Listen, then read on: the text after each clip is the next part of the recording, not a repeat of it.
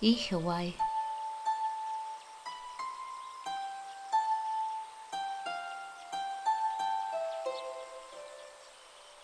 Good evening. I hope you've had a wonderful week. I'm your host, Stephanie, and I'll be sharing short weekly dance stories with you during the Irish winter months between Samhain and Imbolc to make those long winter nights a bit less long for you. You will find a new story every Sunday night at 9 pm Irish time. I hope you're cozy and warm where you are. Now sit back, settle in, and enjoy the story.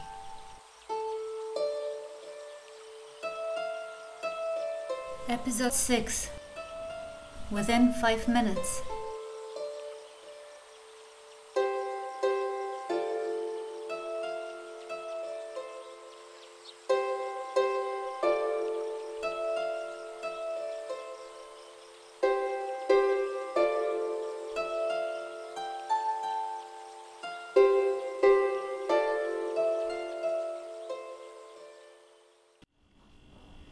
Good evening, everyone. It's another quite stormy night tonight, and I will just have to record once more from the kitchen as it's the warmest room. And I hope it's okay. Some people said to me they like the background noises, so perhaps I'll just keep that up in the future. I don't know. But I hope you're all fine. I hope you're all having a good Advent season and you're all safe and healthy. I'd like to tell you a story that happened now about exactly two years ago. I know that because I see my Facebook entry that popped up just a couple of weeks ago, so it must have been the end of November when I wrote that, the end of November 2019. I had just come back from a longer trip around the country doing research and was quite tired, have been ill for a bit because I ended up in a hostel with no heating. which is ridiculous, really. Like in November, no heating in a Dublin hostel because my regular hostel was fully booked. So there I was freezing around in the night, and that got me a very, very, very bad flu and a very bad cough that wouldn't let me sleep. So I couldn't sleep, I couldn't rest, I couldn't get better, and it was just really, really nasty was the last time I really had such a bad cough. So I was feeling kind of tired after that trip and felt like resting. It was one of them days where I was just sitting around. So I decided to have a lazy, quiet evening that night. Was wearing saggy boyfriend pants you call them because they're pants made for males but when women wear them they are too big so that's where they got the name from and they were just comfortable, you know. And you just feel like wearing comfortable clothes. And so I had that. I had woolen socks on. I had a comfortable, warm hoodie on me. And I was looking forward and I was thinking, okay, I'll have a nice, quiet night in and rest and do bits and pieces. I don't know about you, but it happened many times to me that every time I kind of decide I'll have a nice and quiet evening, it seems like life is laughing into my face and something else comes up or whatever. But I ended up getting a text message from my friend Vincent McGarvey, who lived basically just down the road from me in Limerick really not far away from me. I think he was asking like, "What are you up to?" or something. I said, "Well, having a quiet, nice evening in." And I asked him, "What are you up to?" And he said, "Well, I'm going to Shortt's to Feakle for a session. Do you want to come?" and you know, I was like, all your good intentions are thrown out the window in that moment and it's just like what? When? Now? And he said yeah i'm leaving now. I can fetch you. I can be there in like five minutes and like i had no time to decide. I just said sure you know just like put away the device and started rushing around getting my bag ready my coat brushing my teeth. I grabbed my fiddle and ran down the staircase put my shoes on and i was already late. He was already outside waiting. You know it's one of them times it really you just have no time to do anything else. It, just, it was just happening. I remember my landlady looking at me kind of like where are you going now you know, at nine o'clock at night. I would usually be a quiet one, you know, I wouldn't be going out to bars or pubs or whatever, but not if it's a session. If it's anything dance related or music related, I'd be out first thing. So she was kind of like, you know, like yeah, just just it's okay. I'm just going down with my pal to a session. I'll be back tonight. Don't worry. And off we went so in the middle of the night, driving around East Clare country roads for about an hour because that part of Limerick where I lived in was basically quite close to County Clare. And so it was quite easy to get to some parts of Clare. And within an hour, we ended up in Feakle, this, this tiny little village in East Clare, and entered the pub just on time for the session. And I love that session because it's just such a local and such a rural session. You'd have the elderly men, you know, with shiny shoes and suits and wearing their ties, playing gorgeous music, but like gorgeous music in a slow and steady, beautiful, lifty style that it just warms your heart. It's, it's just Clare music is so special. It has that lift you want as a dancer and seek as a dancer. But it's not like music that sounds like you're being on a highway trying to catch up with a German car in a German highway or something, you know, with no speed limits or anything. It's just nice. It has a nice, beautiful pace. And those are sessions I feel comfortable attending as well because, first of all, I would be familiar with many of them tunes and even if I wouldn't be able to play them fully yet, I would know the tune so well that I could practice putting the fingers on the right notes on my fiddle. And it was just really good practice, really good practice for everything, for getting familiar with the notes, for listening to other people around you, for for everything, just like so. I was happily sitting there in my stool in the back row next to Vincent and playing away, trying around different tunes and things, and listening to the others. What I really liked about them sessions there as well is that they were so inclusive. You know, you'd have a song here, a song there, then a couple of tunes again, and the session leader would really be very kind and ask different people to give a tune, pass on a tune and stuff, and very, very nice and comfortable session. One of them sessions you really don't want to end because they're just so marvelous. And there was a really nice bartender there as well. Can't think of his name now, sorry about that. And there would be a tiny, cute, lovely lady sitting there, always in the same spot. Tessa is her name, with curly brown hair and glasses and a cardigan, and just one of them lovely, cute, elderly ladies. And she'd sit there and observe everything, like with sharp eyes. She'd know about everything. She'd know, she'd just know everything. And every evening, just her, only her, and nobody else, she would get a homemade sandwich by the bartender and a glass of milk. And it was just so cute. It was just what locals told me was like the ritual. She'd come in and she'd sit in the same spot and listen to the session and chat to everybody and have her sandwich and her glass of milk. And I mean, I'd be going back with Vincent at about one o'clock in the morning was as soon as the session was over and she'd still be sitting there chatting away to people you know? So she she was like truly a very very interesting character and lovely person to talk to really. I remember her very well. And so what happened later in the evening was that the session leader was asking some of the locals there to dance a set would they dance the caledonian. And so they were getting up and getting ready and forming a set and kind of shuffling around trying to get enough people to dance the set. And it seemed to be hard for them to muster people that were not willing to or were not there or something. And I was just there sitting on my stool very quietly, not saying anything, trying to hide, because I felt like this is the locals' session, this is the locals' part to dance. You know, I'm not going to take away a spot to dance at someone else's local pub if that would mean it's one of the few times they get to do a dance that week. And then, like, there were a few people there that knew me, and they were kind of like, "Oh, she danced," and they were trying to get me up. And like, eventually, I had to get up, and they put me there on a side couple and then just realized like I'm not really ready for a dance. Like I was wearing a pair of shoes that are one of them steel cap shoes, like Dr. Martens. They were not Dr. Martens, but an imitation of them. So them steel cap shoes are like really heavy. and I never danced in them. So I was wondering, okay, so how am I going to manage? And uh, I took off my hoodie and very,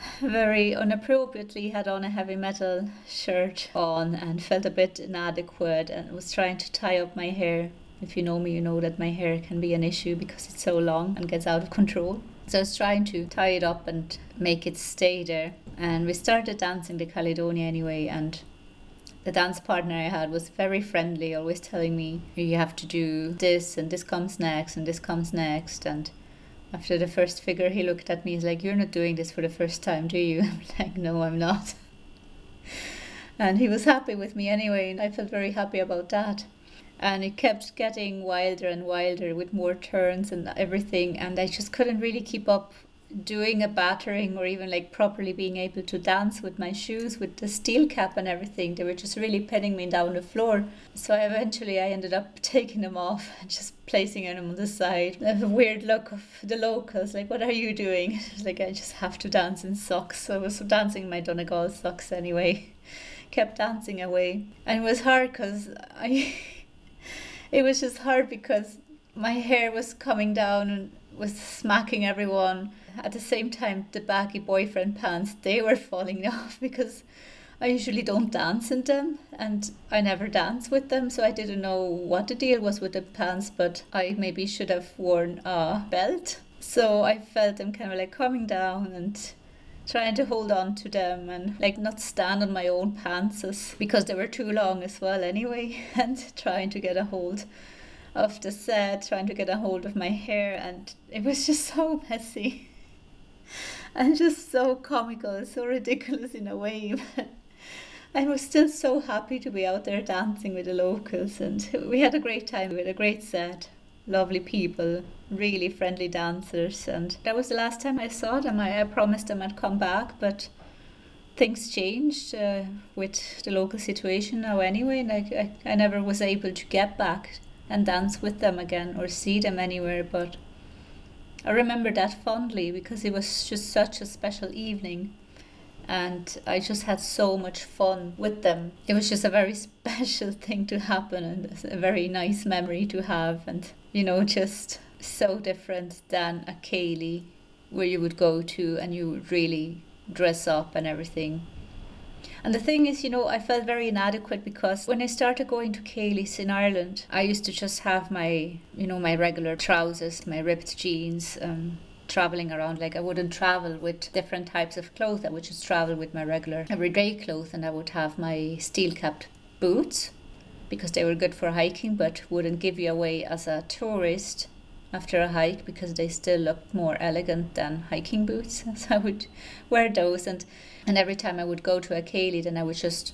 take them off and dance in socks. But at some point, I started to feel quite inadequate because I observed how much effort the locals put into their clothing and appearances for the Céilí.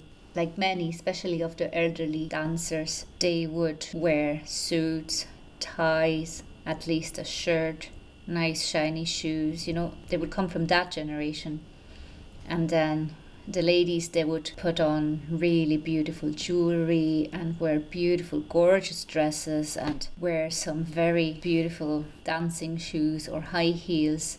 And i started to think there was a shift at some point in my life where i realized i had accumulated a lot of nice dresses in my wardrobe always kind of holding them back for a nice occasion. And there are not many nice occasions in Switzerland, especially. Like people don't really very often dress up, depending on where you go to. It's less formal anyway, surely, than Ireland. And so they were all there, and I was always hoping, you know, oh, maybe there would be a nice occasion where I could wear them and stuff. And I realized that occasion would never come. And I said to myself, well, I'm going to just make the Céilí my nice occasion. And I started wearing them at Céilís in Switzerland. I started bringing them over to Ireland to wear them at the Céilís there. And it's just for me pretty much out of the question not to dress up for a Céilí. Most of the times I would dress up for a Céilí. Like the odd time maybe if I'm like in the middle of Tradfest or if I go hiking or something and I kind of squeeze the Céilí in between or something, I have danced in short jeans or something. Or if it's like a week long Céilí with workshops and everything, you just There's no room in the suitcase to bring two or three different dresses for every single day of a whole week, you know, to do for all the Céilís and everything. So you have to compromise at some point sometimes. I mean, I've seen people dancing away in active wear, and why not? That's the best thing actually you could do because you're sweating so much and you're there for the whole week, and it's easy to wash, it's very easy to dry. Whereas if you have a nice, beautiful cotton dress or something, it's so hard to wash, and especially if you're on the road. Maybe you don't have a wash machine with you handy. So, but if, if you have one evening, Céilí, like I started really making an effort and it's part of it now. It's kind of part of a ritual to choose the dress, to choose the matching tights and the jewelry you want to wear with it, and just go and dress up and see everybody else dressed up as well, and just showing to each other you made an effort, you looked forward for this evening. It was something very nice. So that's probably why, Jesus, I don't know if you can hear that now, but there's lots of rain and wind at the moment pelting against my window. But so that's, I think, what made me feel so inadequate. You know, my whole attire with the baggy pants and with the heavy metal t shirt and the hoodie and and the steel toe cap shoes and everything. But it's a night I will not forget for sure. And there's also another thing that I vividly remember from that evening was that my pal Vincent, he plays different instruments, but he has this maybe a showpiece. Well, I always requested, or most of the times people ask him, would you give us a tune? He would play those two tunes together on a mouth organ and he would play them so beautifully and it's just such a cute, like both of the tunes, they're just so cute and happy little tunes and they're like barn dances. One of them is called if there weren't any men. And I remember they were just so happy and so different. There were two very young fiddlers sitting there as well, and they were joking with each other, kind of putting up their shoulders every time when there was a specific lift in the tune. And they were having a ball doing that. And I just remember because the tune is so happy that it, like their movement with the shoulder and their joking about it was just so matching. It was just so adequate. It was just so cute and so perfect for that tune. And I have a concertina here. I'm gonna play that tune for you. It's one of the first tunes that I've learned on the concertina and that I practice up and down. It's just such a cute tune that I'd like to share that with you tonight. So it's If There Weren't Any Men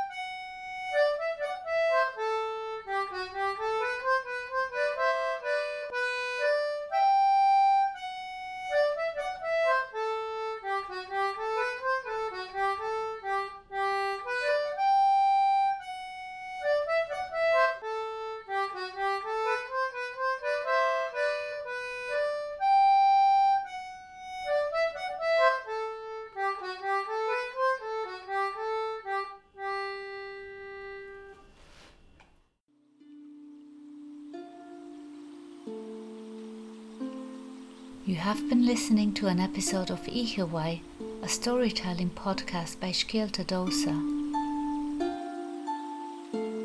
I hope you've enjoyed this evening's story. Feel free to pass it on to anyone you think might enjoy this or be happy about a bit of entertainment now during the winter months.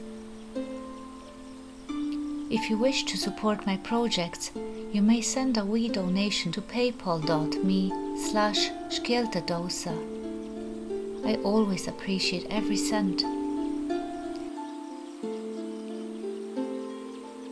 The music you hear is Faery Garden by Chris Collins, and you can find it on indiemusicbox.com.